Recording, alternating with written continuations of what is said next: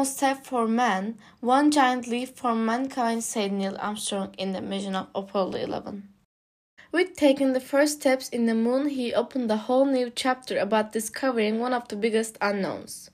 It was the first time that humans walked another world, and Armstrong became the first human being to walk on the surface of a world beyond Earth.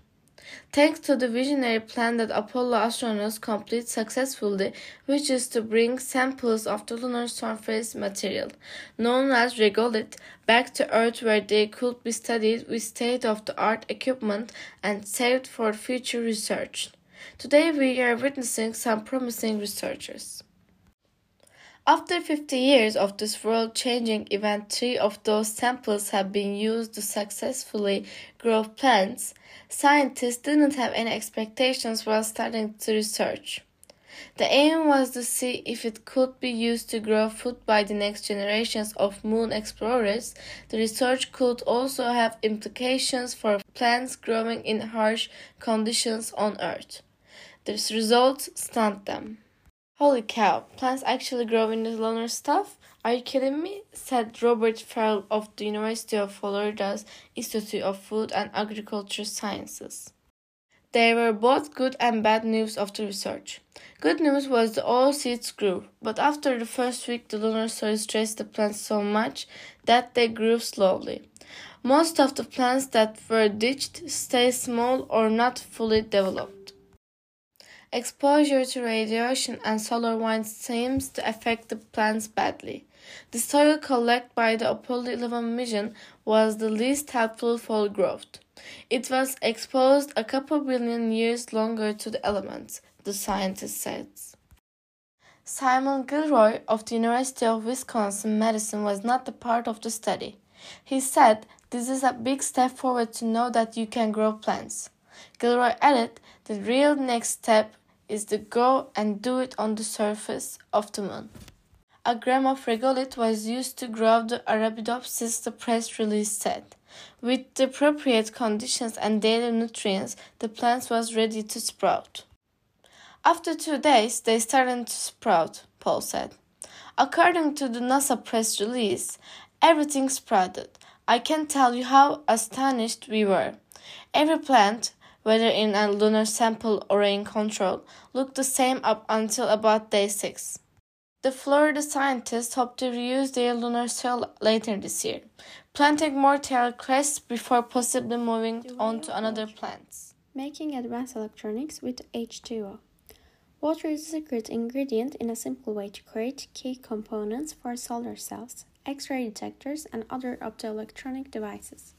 The next generation of photovoltaics, semiconductors, and less could be made using perovskites, an exciting and versatile nanomaterial with a crystal structure. Perovskites have already shown similar efficiency to silicon, are cheaper to make, and feature a tunable bandgap, meaning the energy they can absorb, reflect, or conduct can be changed to suit different purposes. Generally, during the process of creating perovskites, water is kept as far away as possible. Perovskites for scientific research are often made via spin coating in a sealed environment of a nitrogen glove box because the presence of moisture can lead to defects in the materials, causing them to fall apart more quickly when they are being used in a device.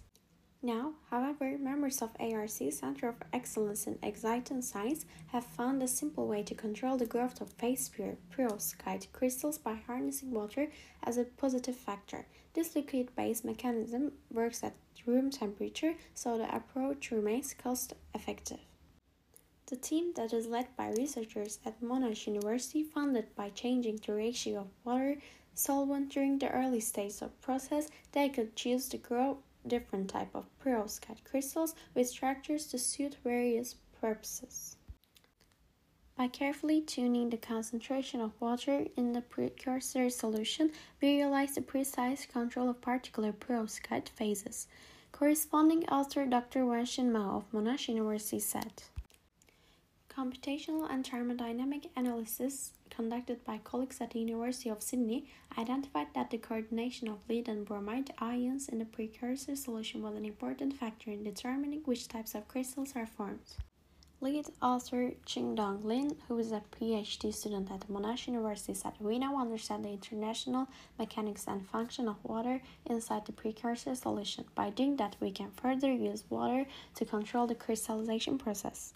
Crystals produced via this approach were coupled with back contact electrodes through nanofabrication to create X ray detection devices so that the quality of the end product could be determined. This test sample performed at a similar level to commercial X-ray detectors currently being used in real-world settings like medical imaging and Geiger counters and outperformed prototype perovskite X-ray detectors developed using slower, more complicated fabrications methods. We compared them with co commercial X-ray detectors as well as other types of perovskites and we do have a very good responsivity and sensitivity to X-rays. Overall, this project shows that we have found a smart way to control inorganic perovskite single crystals. The methodology is flexible and feasible and doesn't require a very unique environment or technique to apply its said Wenxin. As well as solar cells, X-ray detectors and LEDs, perovskites created with this method could also be useful in UV light detection, lasers, Near micro device injects a boost to IVF success. The University of Adelaide. ICSI is a long and demanding operation that includes injecting a single sperm into an egg for fertilization. A research team led by the University of Adelaide has developed a group-breaking new micro device in collaboration with medical technology company Fertilis to streamline the sole reproductive therapy method available for males with low sperm counts. The first of its kind gadget will enable more IVF facilities to offer intracytoplasmic sperm injections, ICSI, as a treatment as well as improve various IVF processes like embryo culture, embryo cryopreservation, and vitro maturation. ICSI is a long and demanding operation that includes injecting a single sperm into an egg for fertilization. Only trained embryologists can do. This new device, which is about the size of the pinhead, retains up to 10 eggs in separate places for faster injection, making it easier for embryologists to track and avoid mistakes.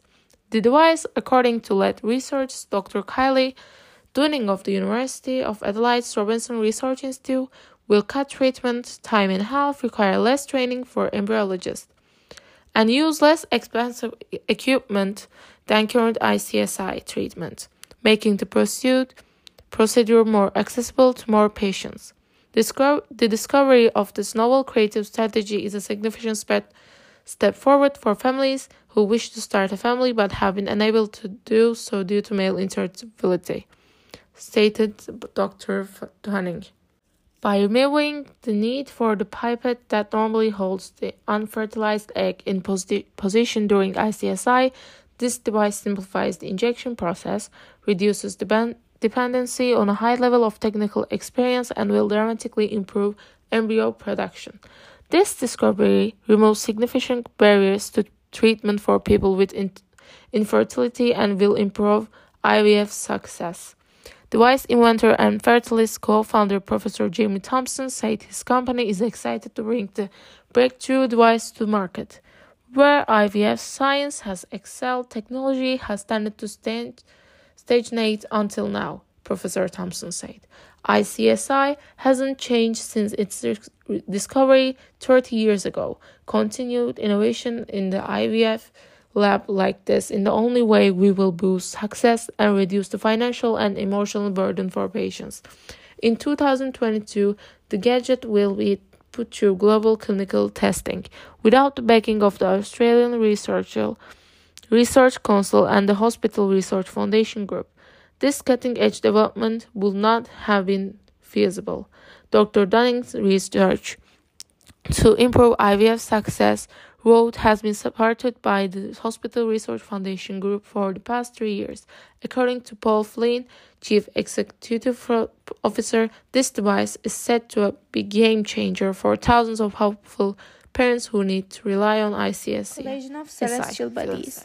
A grand cloud of debris formed by the collision of celestial bodies was detected using the recently retired Spitzer Space Telescope. With these collisions between rock fragments, Planets can form considering that the planets in the solar system, including the Earth, were formed in this way.